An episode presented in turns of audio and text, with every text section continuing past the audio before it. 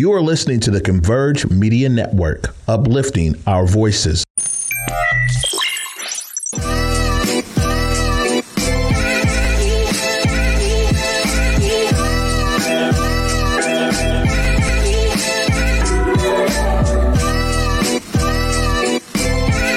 What's up? What's up? Welcome back to another Thursday episode of Clapback Culture. I'm your girl, Jules Jesse. And unfortunately, JC is not able to be here with us, but I have my co-host with the most, Rado of Wake It Up podcast. Come on in, Rado. How you doing? What's up? Welcome back to another week of Clapback. What's up? Happy Thursday to you, big man. Happy Thursday to you, Jules. What's going on? So glad to have you back in the show. Definitely were a fan favorite last week, so I'm glad you could fill in for JC while he is handling his business. Well, thanks for having me. That's what I'm here for. Cool. Okay. I see you fresh. Okay. Got the museum on. What's that?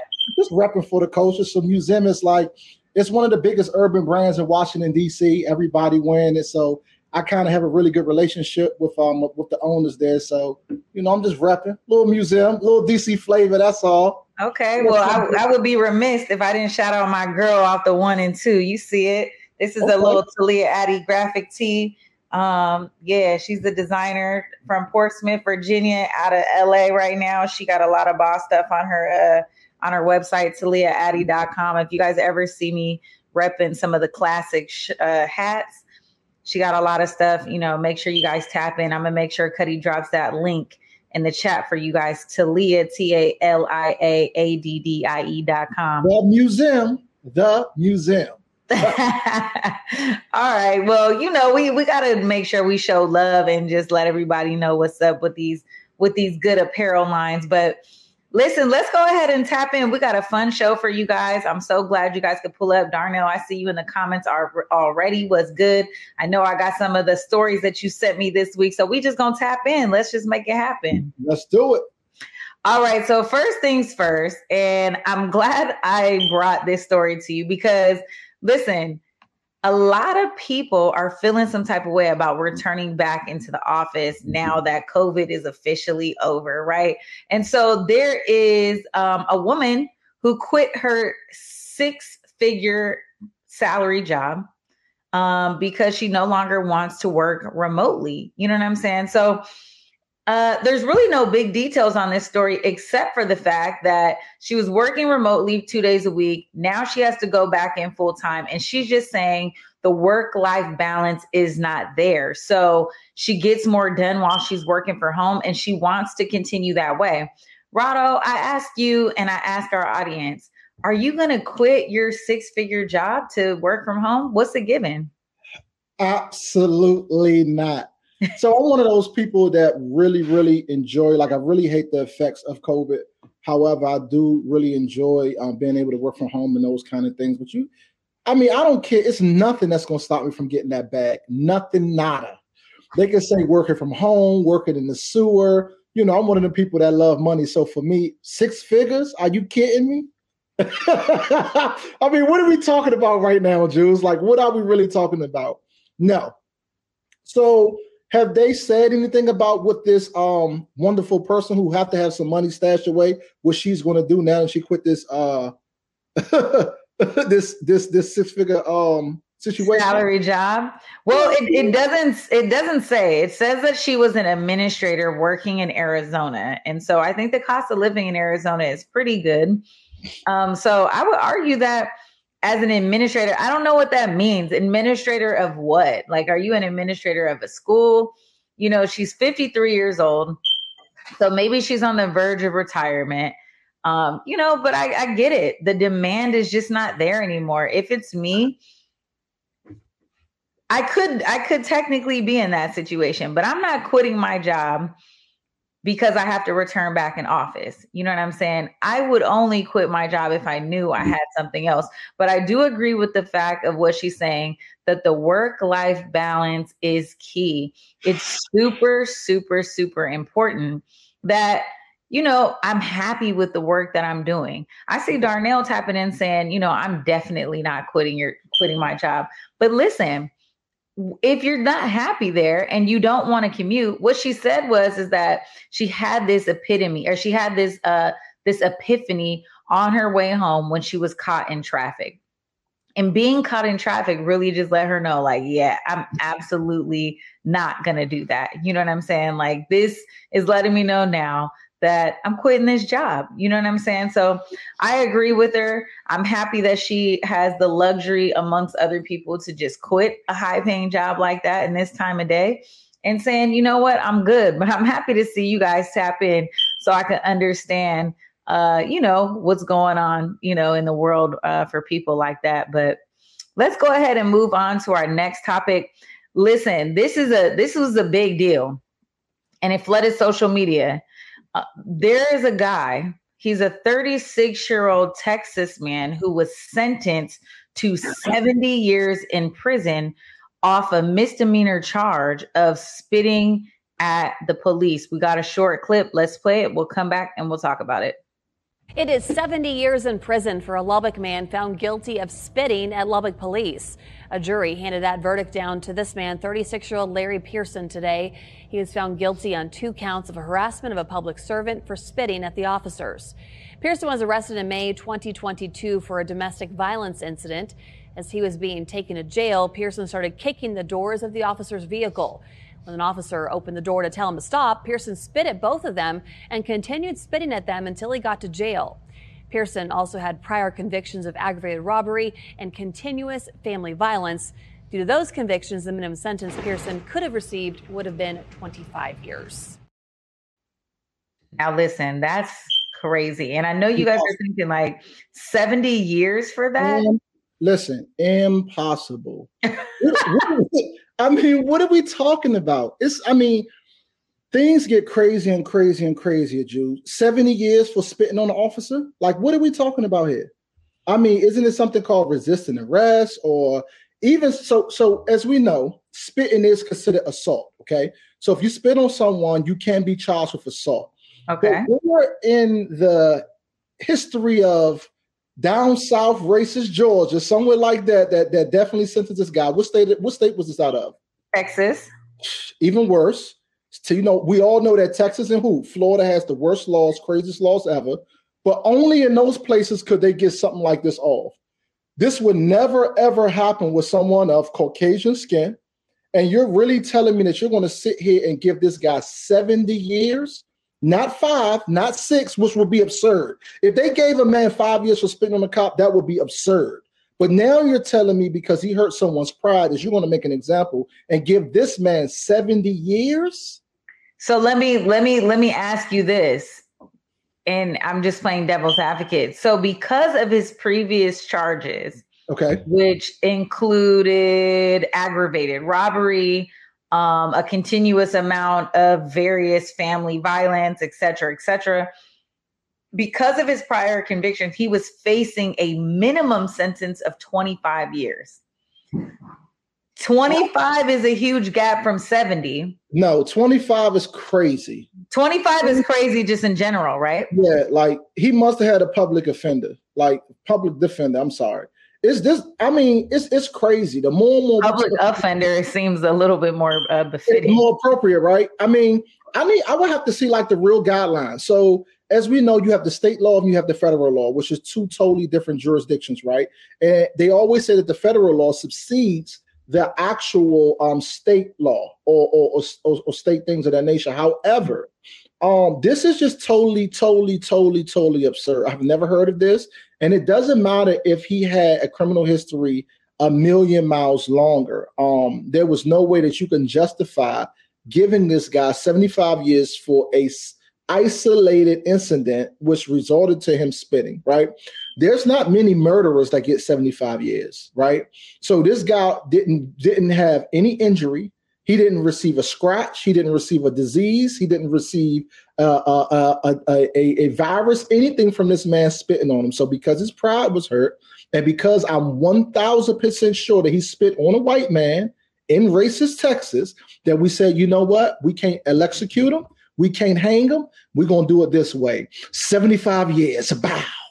So Gorman is the last name of the prosecuting attorney.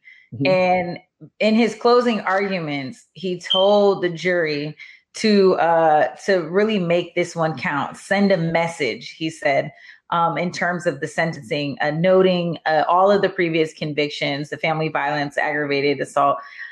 Well, I'll say this. One, I don't understand how you're going to get a minimum sentence of 25 years for the aggravated robbery for a previous conviction, because the word conviction means that you've already been convicted and served your time. So I'm a little bit confused on this whole double jeopardy kind of approach.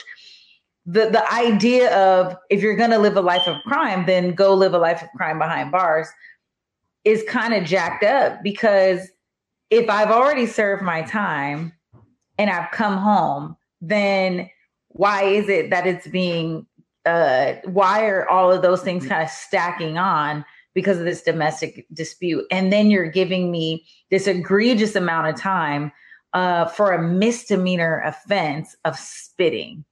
You're not even being charged for the domestic violence situation. You're being charged essentially for the spitting, right? And so I don't know. This is outrageous. I'm glad to see that we live in a time where social media is outraged about this. This guy better go back to court and appeal this sentence, because this ain't given. Listen, it will not uphold. Do not worry about that, Jules. This will not uphold. One of the things that I hate, and when I use the word hate, I really mean hate. It is very, very easy to get caught up in the system, and it's the hardest to get out of, right? So all they want to do is put this man behind bars, which seems like forever, and he'll spend up to 2 to 5 years fighting this thing, right? Whenever you're in the system and you go through the legal system the right way, but behind the scenes, you have to go through all these different hurdles, right? All these different hurdles of putting in paperwork and this court date and this court date. And you find yourself fighting this thing for so long that a lot of people get exhausted and say, forget it. Yeah. So you have so many people behind the wall that are innocent. You have a lot of people that take pleas because they're uninformed, because they're pressured, because they're scared. And like in this instance, don't have legal help. So whoever this person was did not have the right legal counsel. I'm sure he did not have the financials, like a lot of our Black and brown people. And as a result, it equaled to nonsense. And he got sentenced. And we have to start understanding social media has helped a lot with exposing these different cases. But there are thousands, Jews, and I mean thousands of cases as similar as this. There's a case when a guy received 66 years for stealing a pack of candy, a pack of 9 laters out of 7-Eleven. He got 66 years. So Florida and Texas do what they want. A lot of the Commonwealth states, people are scared of places like Virginia because of things like this. So it's nonsense, and I hate it, man. Free him, man. Free that man. Get him home to his family. And shout out to all the good men out there watching, the good men and women watching this. Y'all stay down. Absolutely. Somebody that don't need to stay down though is this update. Okay, they have an arrest for a tech executive that was arrested for the murder of the Cash App founder, Bob Lee. This is crazy. And really, there's not a lot of details in this, but this is weird, Jules. Like, this is a very, very, very weird case. Like, you cannot do anything to anyone with money, especially a billionaire, without someone being caught or someone being a suspect, right? So let's give our viewers a little background of what's going on here. So last week we spoke about this story in which a tech genius, which was the founder of Cash App, was actually killed. He was stabbed downtown, right, in San Francisco. And of course, we know downtown in a city that is tech savvy had everything, every camera on every building, on every bank, but no one's seen anything. So now, some odd weeks later, we're talking about a suspect, and there hasn't been a name, place, or anything of that nature. This is fishy. It was fishy then, and it's way more fishier now. We have linked this to all of these billionaires that are all of a sudden being killed, right? We talked about some of the founders who had some of these crypto coins, not Bitcoins, but other crypto coins and other things around this. And these guys that are coming up and becoming these overnight billionaires and overnight millionaires are coming up missing, right? And they're calling most of the deaths suicides. One guy, they said he was with an expert pilot in a helicopter. Helicopter went down. The next guy was on an island and drowned. This guy right here was committed suicide. This guy was 24 years old, and they said he committed suicide because he had too much money and was too happy. Stop it. Ridiculous. Stop it. This is ridiculous. There's not a lot of details. It just, the articles just come out and say that he was arrested without incident. Mm-hmm. But we called it right. Stabbing is way too intimate to just be a random act. So we knew off the jump. Yeah. This was personal. And I hate to say it, but it reeks government all over it. Reeks it all over it. Yeah. Ooh, stinky. Ooh, stinky. Well, I mean, I don't think we're gonna get much more information about this. The guy's name is Nima Momeni. He's 38. He's the one who's been charged for the alleged stabbing. Okay. And, you know, the San Francisco police chief just came out at a press conference and said that, you know, the suspect was in custody. This guy is he was arrested in Emeryville, which is a city in the Bay Area. So maybe we'll hear more about the cause. I'm sure this has something to do with business. Like, I'm sure it has something to do with business and something else, but yeah. It wouldn't have anything with the Feds taking over digital currency, would it? Of course not. Of course not. Absolutely not. They're going to snatch us off air. Yeah, absolutely not. I think I'm thinking crazy. Well, one thing I know for sure that we all did not miss this week is this wild video clip that went viral of the Dalai Lama. And listen, I didn't bring the video because it's disgusting. But here's the clip. So the Dalai Lama is coming out apologizing after a video went viral of him kissing a little boy on the mouth that he didn't know. And then oddly, in a joking manner, he sticks his tongue out and then he says, "Suck my tongue," end quote. It was disgusting. This is out of control. Okay. No. So I got to get a little more serious because I'm always jokey. It touches my soul in a different kind of way when we're dealing with these children. Mm-hmm. I hate it. So obviously, you know, in other cultures, they respect these popes and these different individuals that are, you know, in the religious beliefs and things of that nature. Yeah. Their parents was close by. These nasty. And I call them nasty. These nasty men that are in position that take advantage of their own people are the ones that do this crazy, nasty stuff. This guy decided to put his entire tongue out and have a kid suck on it. I mean, I can't understand it. I don't like it. I hate it. It's offensive. And I mean, I really can't say how I feel on it. But as a parent, I always tell them, gangsters are not the biggest gangsters. Parents are. Okay, mm-hmm. These guys in the streets that you feel are killers and murderers and go hard and are very aggressive. Do something to a parent. I mean, do something to a parent. Do something to a child, to a parent's child, and see what happens. Man, that right there, it's hard for me to even comment on this because, initially, as soon as I see it, I just get so upset. Like, how are we even allowing this? This guy had a child suck on his tongue. And then what is the apology about? Can we talk about that? What are you apologizing? Yeah, what are you apologizing for? Because even before the tongue thing, you know, the little boy approached him. Now, let's keep in mind, this video is old. It came out. This incident actually happened in February. And so the Dalai Lama is 87 years old. And the context to the story, to me, I'm not going to build this up any more than traditional media, but traditional media is like, well, he always is known to be like joking and do things like this. So in the video, he says, "Give me a kiss right here," and points her cheek. "Give me a kiss right here." And then they're like coming nose to nose, like essentially, if this were like his dad or like the grandfather, like the kissing wouldn't be weird. But this is, you're a public figure. You are a public servant. And this is a baby. And you have a responsibility to show what is appropriate and not appropriate. This whole, because this is the thing. He said, now kiss here. Now kiss here. Now suck my tongue. And the little boy went in and he kind of was awkward and hesitating. Like, I'm not really sure what this guy's asking me. And then kind of shifted the child out of the way. What's even more gross about this is that no one else around said anything. And if you're willing to do this on public display, like this was a graduation, like, you know what I'm saying?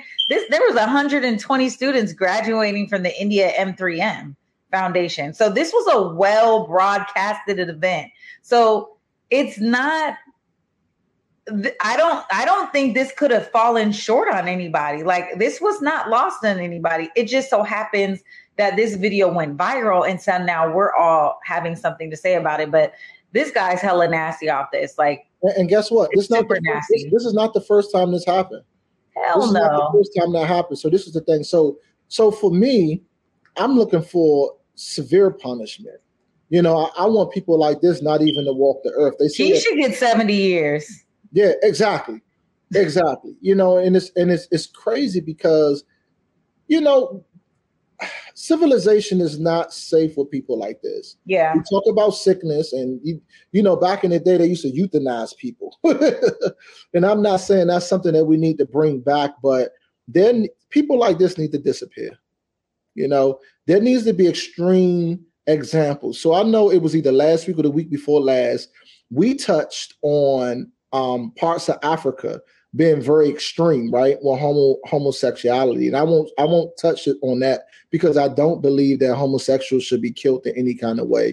I love homosexuals. I'm not homosexual myself, but I respect the community. And I'm saying it was rather absurd how they went and said, well, we are going to give people who are homosexual life or people who, you know, right. and even kill some.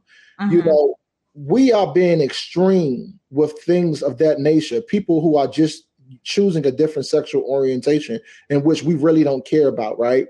Right. But right. Now you have someone who was forcing and molesting someone in front of you, your young boy, your young baby son, right in front of you. And what is the punishment? All he does is apologize. Let's stop it. Yeah, well, we have a comment that came in from Sheena, and it says, if the former mayor of Seattle, who molested tons of boys, including his cousin, did not get time for being a pedophile, neither is the Dalai Lama. One thing I can say about it is like someone like the Dalai Lama or individuals that are in a position of power oftentimes don't get the same action and justice, right? And so this happened on a public platform. We're just hearing about it. Nothing happened. The Dalai Lama gets to apologize for making other people feel uncomfortable about it, and he still gets to be the Dalai Lama. Absolutely. Which is crazy and mind-blowing to me. Like, I really don't understand how us as a culture, you know, I understand there's different cultures, different walks of life, different people, but we're all human beings. And I don't care what language you speak. I don't care what race or ethnicity you are. Everybody understands universally what's right and wrong. You can be Asian, you can be black, you can be of any kind of descent. You can be an animal. Everyone understands what's right and what's wrong. And no one is accepting a grown man sticking his tongue out for a young boy to suck, man. I hope... It's like it's just it's laughable because it's just like what? I get so upset because I get upset when I hear about these kind of stories, and there needs to be this is why we need masculine men in place. This is why we need men in power and position that can stop this ignorant stuff here. Because this right here, someone needs to get that Dalai Lama, and I can't, you know, I can't say things on air, but he just. I don't like that he's doing that. I mean, for me, I'm going to just be honest. I can only speak for myself. If this man did this to my son, No, we're not going there. We're not going there. But I look at it because he's someone's son. He is someone's son. So as a father, I relate to how the father should have felt. There will be no more Dalai Lama. We have Sheena's comment coming in that says, "Don't say it live." LOL. I won't, Sheena. But there will be no more Dalai Lama. All right. Well, look, this is a great time to take a break. We're going to take a quick break, but when we come back, I have got to give some more laughs and give a hard time to Nick Cannon. He forgot one of his kids, man. He out here having all these kids. Let's take a quick break. When we come back, we're going to talk about it. Wildin' out. What's up, everybody? You know, me and Basa, my girl, we had to pull up to Market Street Shoes once again, y'all. And you know, we do this every season. We have to get the new shoes, the new boots. And this time I even got a coat. Yeah, no, you did walk in without a coat. I'm glad you found one. But their boots were on point. Yes, the boots, the bags. I even grabbed a flannel. Yeah, you did. You know, and I was able to get some hats and everything. I was really impressed. And you know, I was impressed because, of course, I got those white boots that you guys see me wearing everywhere these days. Yeah, no, I look at your white boots and I'm like, darn it, they only had one pair. Me and Basa wear the same size. Of course, every time we walk out with several bags in hand. Several bags and sometimes even a backpack, you guys. Make sure you check out Market Street Shoes. Yeah, please check them out. Where they go, Basa? Ooh, 2232 Northwest Market Street, Seattle, Washington. All right, y'all. Welcome back to a Thursday episode of Clapback Culture. I'm your girl, Jules Jesse. And I am Rado. You know, my aunt texted me this morning and was like, I posted Rodney in my Instagram story, and there's a video of him singing. So if you guys want to see him singing. That is, we? Huh? You said we're not posting me singing, are we? That was private. No, I posted it. Oh, Lord have mercy. You posted me in a towel. that was private. Like, what? Tomatoes. You guys, tap into the comments. What's a bigger boundary? Posting your girl in a towel or posting your man singing? It's a no-brainer. That one. Anyway, I lost my train of thought, but I want to bring it back to this conversation about Nick Cannon. Okay. Nick Cannon went on Howard Stern. I didn't even know Howard Stern still had a show, but clearly this is making him relevant again. Howard Stern is known to kind of like tripping people up, and he kind of did that in this clip. Let's take a second to view the clip. We'll come back. And I want to know, did he really forget the name of his kid? And you know their names? Everyone's name? I can name all, of course. Can you name all of your kids? I'm going to test you. Hold on. Moroccan and Monroe, which we call Rock and Roll. Golden, Powerful, and then Zion, Zillion, Zen. That's correct. And then from there, it is legendary. Keep going. Then there's Legendary Love. Rise. Legendary Love. Then there's Rise.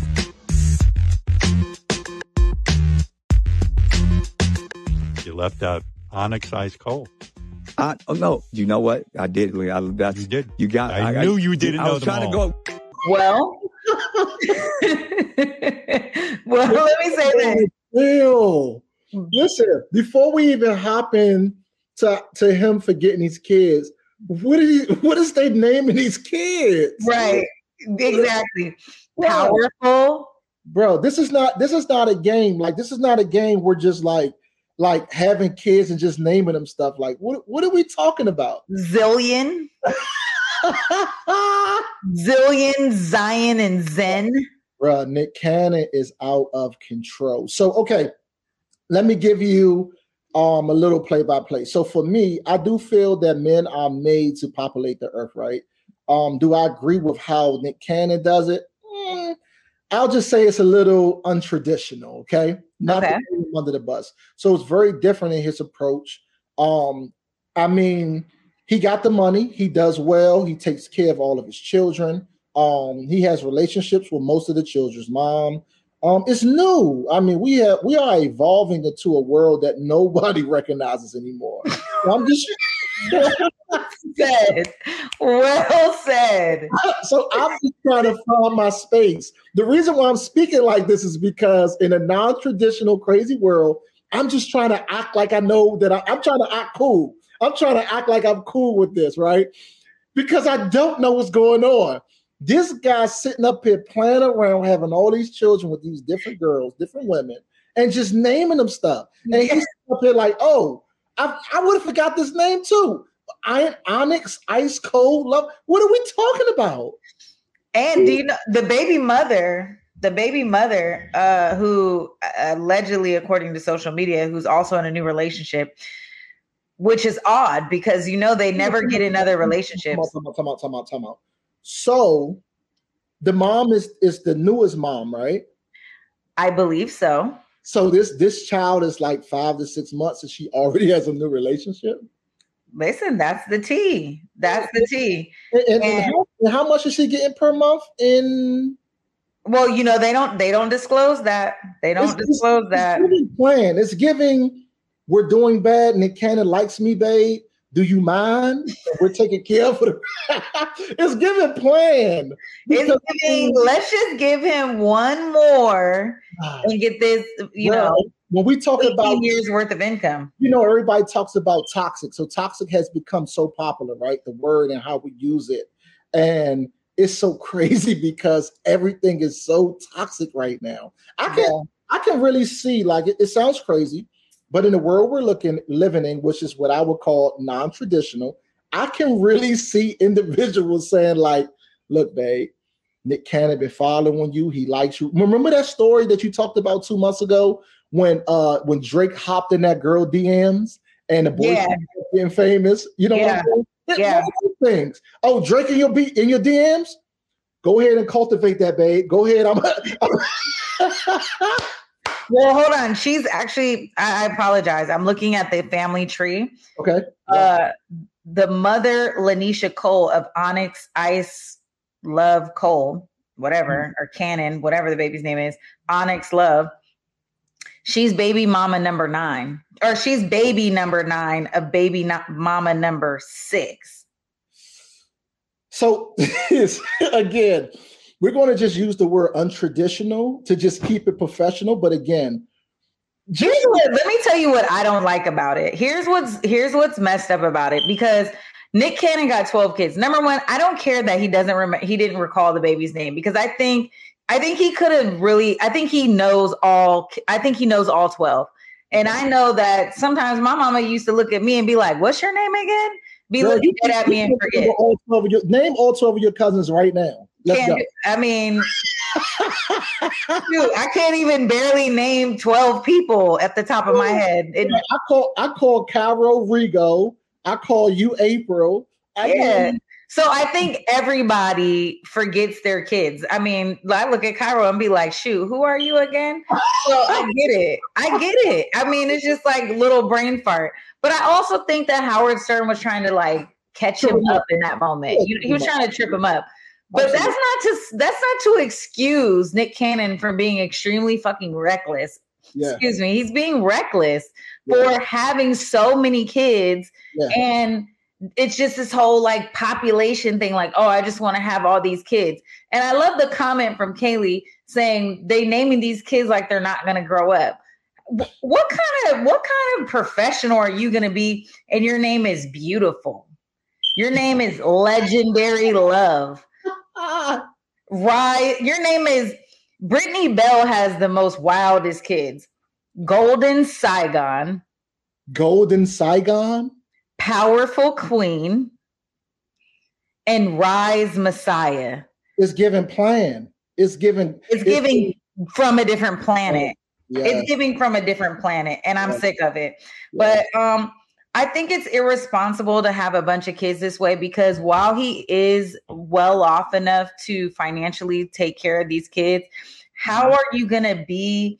They have so many different mothers. They live in different households. How are you going to be a dad to have an emotional relationship with these kids? I don't see it. Like, it's too many. It is. I mean, we see some of the larger families like the Kardashians or like Diddy and all his kids. And a lot of them, you know, they're older now. He has more kind of over them. Yeah. But these small things, how are you going to be at, you know, 6 different Christmases? How are you going to be at 12 different graduations? And some of these things, I get it. You know, what he says is like, well, I have a schedule and I'm going to map it all out. But it's just not given that. Some of these kids are going to be left by the waysides emotionally. They will. And I got 2 interesting perspectives. So one, the first perspective is I agree with Dominique Moore. She's saying that he's basically having all these kids because we do know that Nick Cannon has a severe case of lupus, right? Mm. So I do believe that he's having all these children to continue his legacy. Had I been him as a man, I would do the same thing. So I get that part, right? Okay. But another way to look at this, right? Before the 1950s, the average household for Black people was 8, right? Right. So it wasn't uncommon for families to have 10 siblings and 11 siblings. However, right, that was actually in the same household. When Nick Cannon is spreading this thing pretty thin, so it's really hard to put this together. And if you notice, a lot of them are not in the same state. He has kids in Atlanta, kids in California, kids in Florida. So he's like, he's on some populating the earth stuff. Dominique said he also needs the blood. Yeah. Oh. I see Cudi in the background nodding his head like, yeah, that too. Oh, what? Is he a vampire? What? I mean, the odds are in his favor if he ever needs a blood transfusion. Dominique Moore, not that he needs the blood. I mean, that's kind of, listen, Sheena's saying Monique Pleasant comes from a Black family of 26, all the same mom and dad right here in Washington. My homegirl, Sheena and Marion and them, their aunts come from like a family of like 25. It's like 25 brothers and sisters. Can we pop that up? I'm starting to interrupt you. Did she just say a family of 26 and you said a family of 25 from the same mom and dad? Yep. So vaginas can do that? Absolutely. And multiple sets of twins. There's like 3 sets of twins in the family. You're telling me one woman can push out 20 kids out that same vagina? Babe, you know, what do you think 19 kids and counting is? There's a TV show dedicated to that. I never knew vaginas can do that. Not no 20. 19 kids and counting? I never heard of that show. The thing that I seen they had that family of 9 and a family of 10 and 11. And I thought that was absurd. And they had like triplets and stuff like that. But a family of 26? Listen, don't get any ideas because it ain't happening over here. Did they start at 12? I mean, I don't understand. How many? I love that you're truly bewildered about this right now. That you're really wait, what? No, I've heard of dads having 20, 30 children, right? And it's but like never from the same mother and father. Not there would be like 15 baby mothers, and the guy will always love the baby mother he had like 3 kids with. The rest of them would just be one-offs, right? And it's like I love this one, you know, because she has the most. But to come out and say, yeah, dudes do that all the time. Well, the baby mother that they got the most kids with, that's the one they love the most. So he'll have 25 kids. The one that got 2, I love her. So wait a minute. If that's the case, the odds are not in my favor yet because I only got 1. Baby, I love you. I'm gonna have to throw 1 more just to lock it in. Bro, nah, for real. Yeah, you're crazy, bruh. You're crazy. 26 is counting is crazy, and that Dominique Moore, that comment, he needs the blood. That's out of control. and there's you know, the show on TLC is like, I think it's like the new one is like 21 and counting on. Like they just TLC had to switch it up. But okay. You know, interesting enough, and I'll leave this to you, is that the oldest brother in ninth, like the Duggars, like the Duggars who had the kids, you know, the oldest brother turned out to be a pedophile and he was molesting his sisters. Wow. And he just went to jail. Yeah. So if you guys didn't know that, the Duggar kid, the oldest Duggar kid, he went to jail. I talked about it on this show. Wow. Okay. Well, let's go to the next one. I get emotional with all that crazy stuff, man. All that pedophiles. And but yeah, that. You can absolutely. One woman who has a very strong womb. I didn't very strong. I did not know that vaginas was doing that. It's not the vagina. It's the womb. It's the uterus. Men, we don't know that. We just call it the vagina. Vagina is the atlas to all of that. You got a woman only has two things: a vagina and a stomach. There's no in between. We don't know all the other stuff. We don't know all the other stuff. Yeah, this is why I needed you to sit in with the doula. The vagina is like the least important thing when you have a baby. It's like the 26 is out of control. Super out of control. It's giving no walls. Nothing's left. National reconstruction. Period. All right, let's get a little bit more. Look, Veronica came in and she's like, "What did I come into?" Wait for it. So we got our last topic. We got about 10 minutes to talk about this. So I want to bring it in. Let's get a little bit more serious. Shanquella Robinson, the case of Shanquella Robinson. She was the young girl who went out to Mexico with her friends who came home in a body bag. There are no charges being drawn on the friends who alleged to say that their friend died of alcohol poisoning, but officials in Mexico say that it was a spinal cord injury. We did see that viral video of her being beaten up. Let's play the video. We'll come back and then we'll talk about it. The latest in the case of Shanquella Robinson, who died while vacationing in Mexico. Her family's saying they plan to continue fighting for answers after the Justice Department said it would not bring charges in the case. Janae Norman is here with more on this. This is so unsettling. It absolutely is. And so many people asking so many more questions. This was unwelcome news to not only her family, but many on social media who pushed for the initial investigation into what happened. Now, remember, Mexican authorities issued an arrest warrant last year. It's unclear how this new announcement from U.S. officials will impact that investigation or the extradition request. This morning, nearly 6 months after her mysterious death at a Mexican resort, the family of Shanquella Robinson reigniting their demand for answers. We're disappointed, but we're not deterred. In a statement Wednesday, U.S. authorities announcing they would not pursue charges. The DOJ saying, based on the results of the autopsy and after a careful deliberation and review of the investigative materials, the available evidence does not support a federal prosecution, adding it is important to reassure the public that experienced federal agents and seasoned prosecutors extensively reviewed the available evidence and have concluded that federal charges cannot be pursued. Everything that was determined by the Mexican government that was included in the investigation would have been turned over to the U.S. government. So there is potentially information that we're not aware of that would have also weakened this particular case. The Attorney General's office in Baja California Sur telling ABC News they have no comment on the DOJ's decision and that their investigation remains open.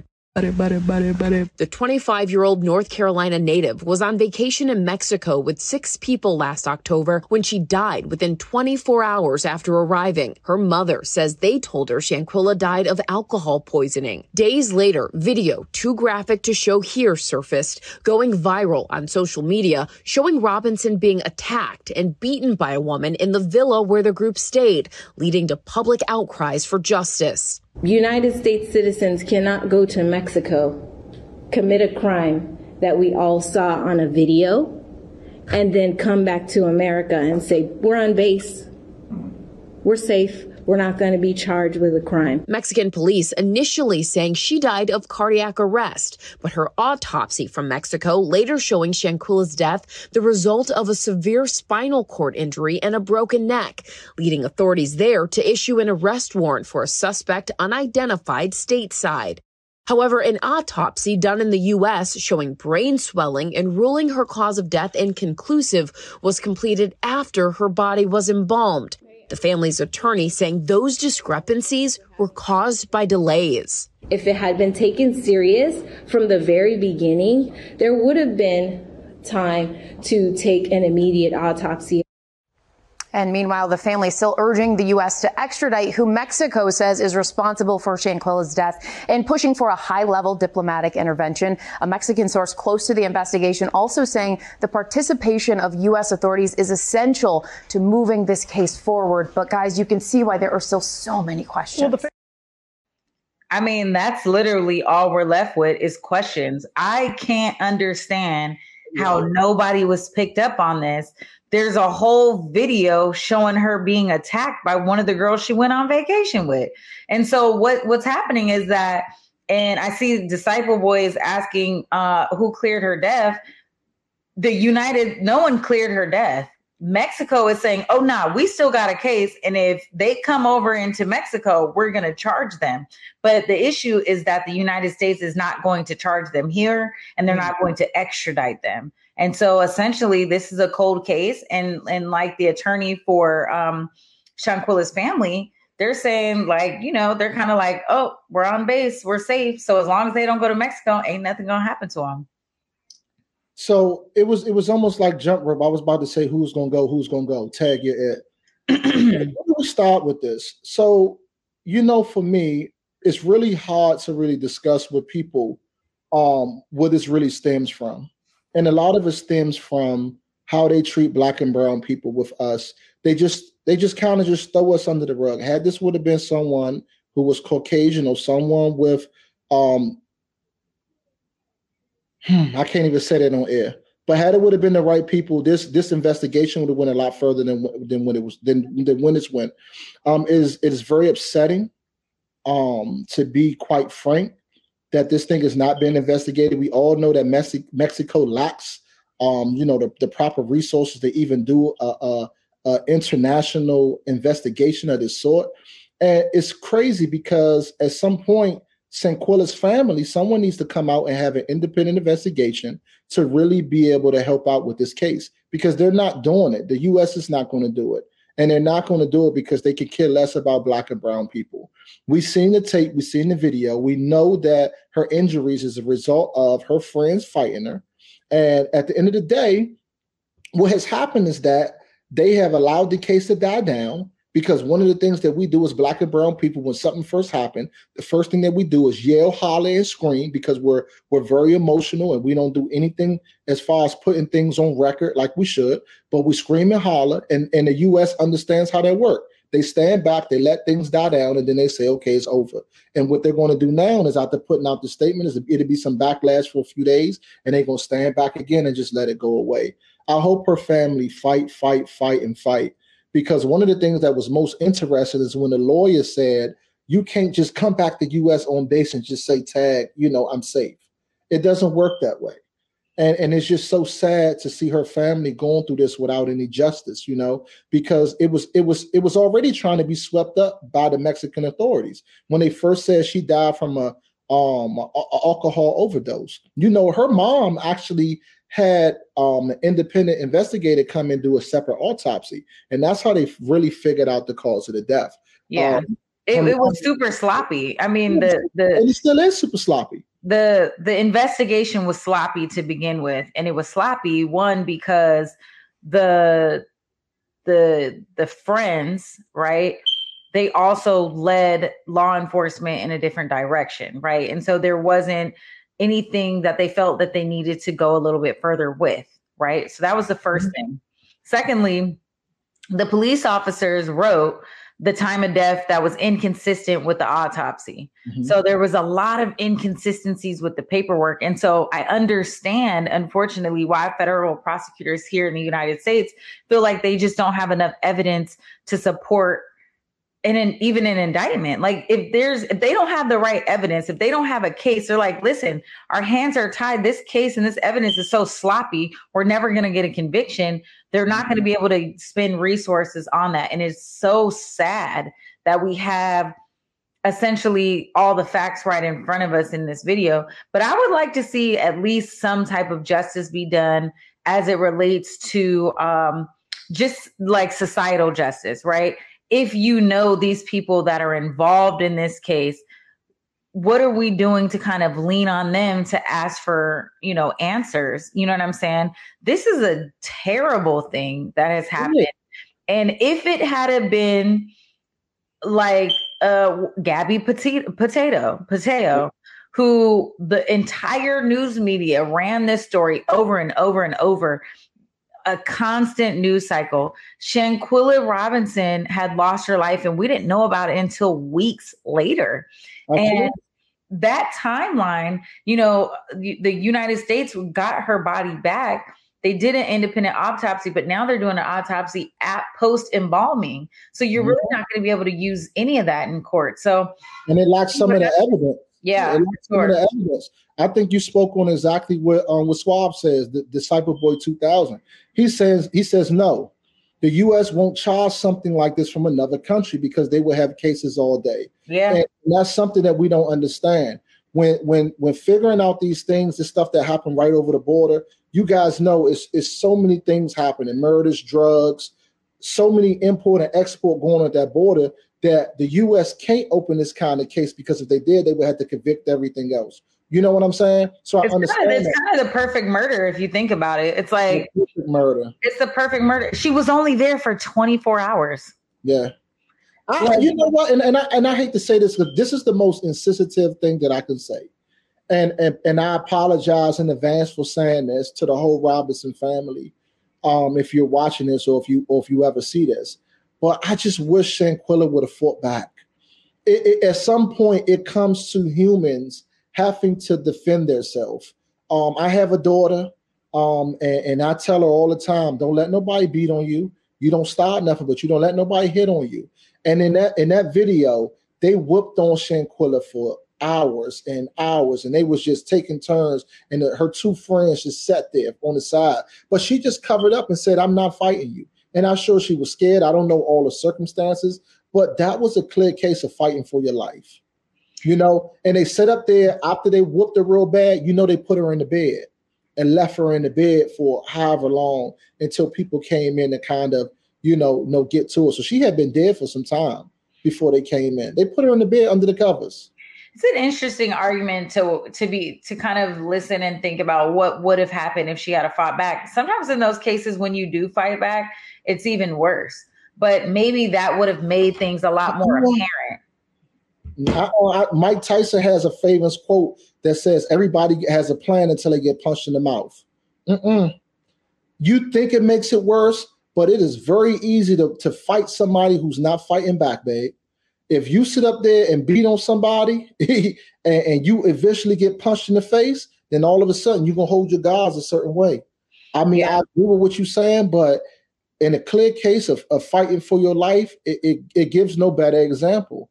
And, you know, just needless to say, you know, she had, you know, the following day, her boyfriend or ex-boyfriend, ex-lover was on the way, and he actually came there and discovered her and things of that nature. But it's just like, what was it? You know, what was the underlying thing? I see that Sheena says, is that Sheena? I seen in the, oh yeah, that was Sheena saying her friends set her up for murder. It was jealous women. And yeah, it was very jealous women because they said she had a bag. They said she funded the whole trip, that she bought everybody's stuff. So how can you treat an individual like that? How can you treat an individual like that? And I hate to say it because money is not everything. But there's a clear case between those who have and those who have not. And even though people say she paid for a trip, it's not the kind of money that we're talking about. Had it would have been somebody of power, position, and of Caucasian descent, we would not be talking about this. Those people would have been buried as soon as they got back. You know, I want to tap in a little bit on this jealousy thing. It's crazy that jealousy and envy will lead you to a lot of dark places. And it's always the people that are closest to you that seem to want to hurt you the most.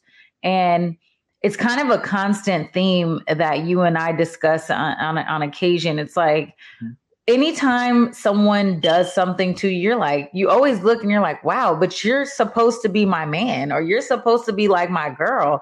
And it's always that much more hurtful to think that She was the one who funded the trip, who put the Airbnb on her card. Like, she was the main, she was in the master suite, which lets you know that she was, you know, the main one in control of the trip. To think that she's the one who didn't come home and that you didn't even have the decency to wait there and take the body home and bring it back to her mother. That right there, I would not care how long it took. When we come together, we leave together. And that alone lets you know that there was a lot of different, there was a huge disconnect in the relationship that the girls had with Shanquella, that they didn't even wait. They didn't even give, they didn't even let the Airbnb know that they were leaving. They hopped up and booked early flights to go back to the United States because they didn't want to stay there. And it lets you know that something bad happened while they were there. Because why wouldn't you stay with your friend and make sure that she made it back to U.S. territory and bring her home to her family?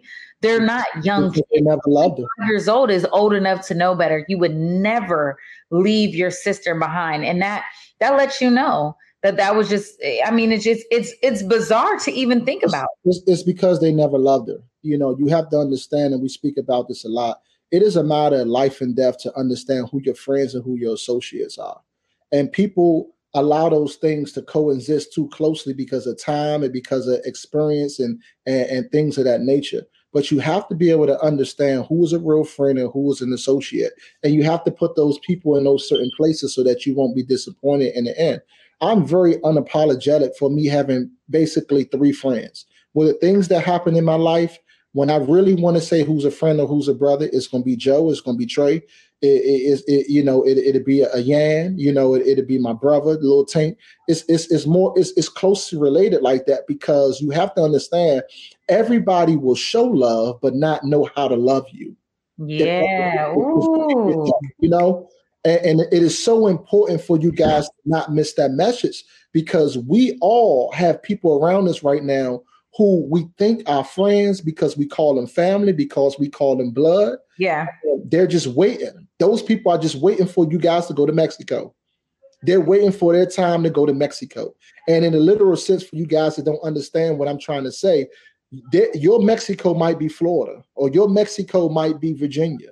But your Mexico might be somebody's backyard cookout. It's going to take that moment where you have a fall and people want to swoop in and kind of feed off that negative energy or make it happen. You know what I'm saying? My heart goes out to this family. My heart goes out to the whole Robinson family.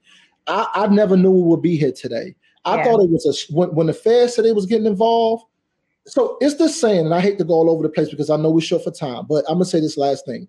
There's a saying that says the feds can, that they can indict a ham sandwich. That means you do not have to be guilty. If they want to indict you, if they want to bring you in, they can do it, even if you haven't done anything. So to say that there wasn't enough evidence to convict this guy is just crazy. We just talked about early on the show that a man received 70 years for spitting at 70 years for spitting on the cop. You have someone who just killed the woman on tape with evidence, but then you say we can't convict it. You know, it's out of control. Again, I started this thing with the Nick Cannon saying that we're living in an untraditional world. And I see that to be nice because this is the craziest time that we've ever seen in modern history. This is Sodom, Gomorrah. This is so many different things. And we'll say the rest of that for the next show. But y'all be safe, man. I love y'all. And go ahead and close us out, Ms. Jules. All right. Well, thank you so much, everybody, for joining in on this episode of Clapback Culture. It's been a pleasure. I love that you guys tapped in and we're super active in the comments. Sheena, thank you. Darnell, thank you. I see you guys. What a great show. Rodney, thank you for joining us. Absolutely. Big shout out to the museum. Facts. So look, Rodney, when you're not here on Clapback Culture, where can they find you? Well, you guys can catch me at Rado 007. On all platforms, Instagram, Facebook, TikTok. Y'all slide through, see how life is going. I love you guys. Thank you so much for allowing me to host again. Peace. All right. And I'm Jules Jesse. You can find me on Instagram and Twitter at Treasure of Jules. You know what it is. Make sure to send me those topics. I want to know what you want to talk about for next week. Until then, I'm your girl. I'll be right here, same time, same place next week. Peace.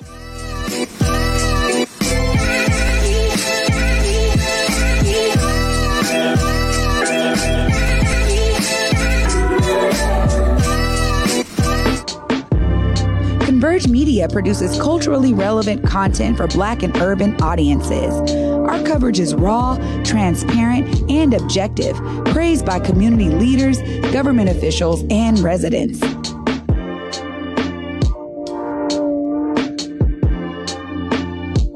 Support Converge Media today via Venmo, Cash App, or PayPal at Converge Media.